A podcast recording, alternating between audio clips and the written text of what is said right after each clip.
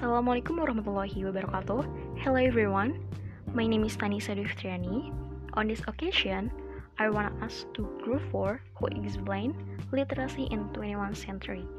Okay, my question is what factor make Indonesia have low literacy skill and how to solve it?